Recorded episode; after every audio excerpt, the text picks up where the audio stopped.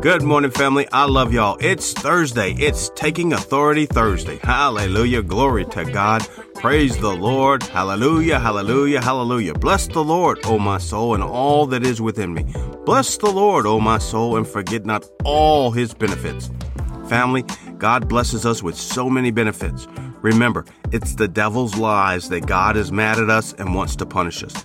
God has blessed us and wants us to walk in those benefits and in those blessings and to enjoy those benefits.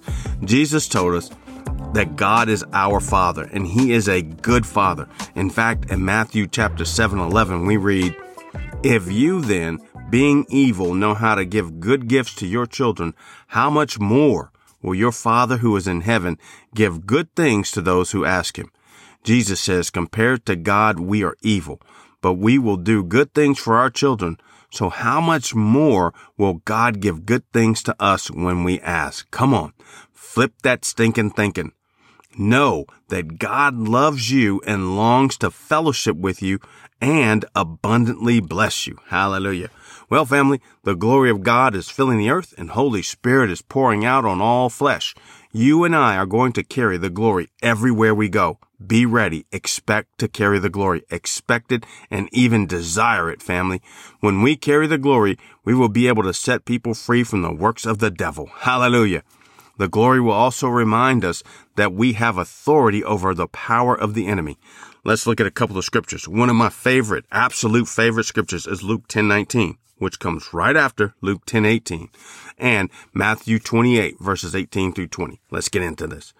Behold, I give you the authority to trample on serpents and scorpions and over all the power of the enemy, and nothing shall by any means hurt you. Luke 10:19. And Jesus came and spoke to them saying, All authority has been given to me in heaven and on earth. Go therefore and make disciples of all nations, baptizing them in the name of the Father and of the Son and of the Holy Spirit teaching them to observe all things that I have commanded you. And lo, I am with you always, even to the end of the age. Amen. Matthew 28, 18 through 20. Hallelujah.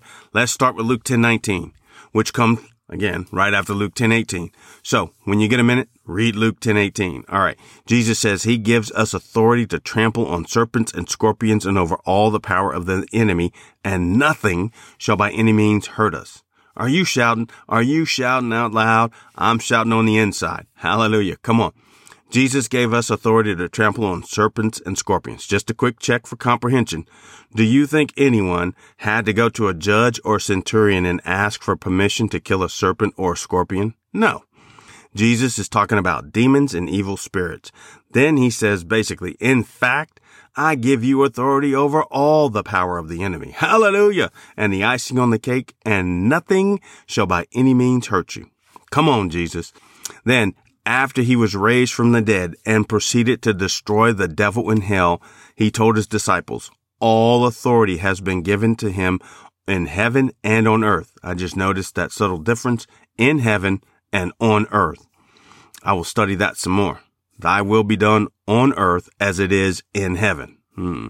So Jesus delegates his authority to us because he says he is with us even to the end of the age. So he didn't take away the authority from us. All right, family. We have authority over all the power of the enemy. And we are supposed to be using this authority to enforce the devil's defeat, to overcome the devil's tricks and schemes, and to make disciples baptizing them and teaching them to observe the teachings of Jesus. For some of you, this may be new information, so you may feel like you need to pray about it and see if you really do have authority over all the power of the devil. You do have authority, and the sooner you know it, the sooner you can begin to take your authority and change things in your life, your home and family, your church, your community, your state, and your country. Let's look at what taking authority looks like. All right, Holy Spirit explained it to me like this. The commission of the power company can walk into Home Depot or Lowe's and touch a thousand light bulbs and none of them will come on because he doesn't have the power to get them to light up. That same commissioner, though, can make a phone call and say, shut down the power in the southeast grid of the city and all the lights go out. He can make a call a few minutes later and say, turn on the power in that grid and the lights come on. He has authority over the power. We have authority over the power of the devil. Once we recognize that his power is to accuse and lie, we can tell him to shut his mouth. I say something really profound like, shut up, or shut your lying mouth, devil. It's not complicated. Jesus would tell demons to be quiet and come out. So it seems like a good example of how to take authority. All right. I will just add one warning or caution. Do not look your spouse or coworker deep in their eye sockets and say, shut up and stop speaking lies. That won't go over very well at all. Nary a bit, barn. All right, family. I love y'all and God loves y'all.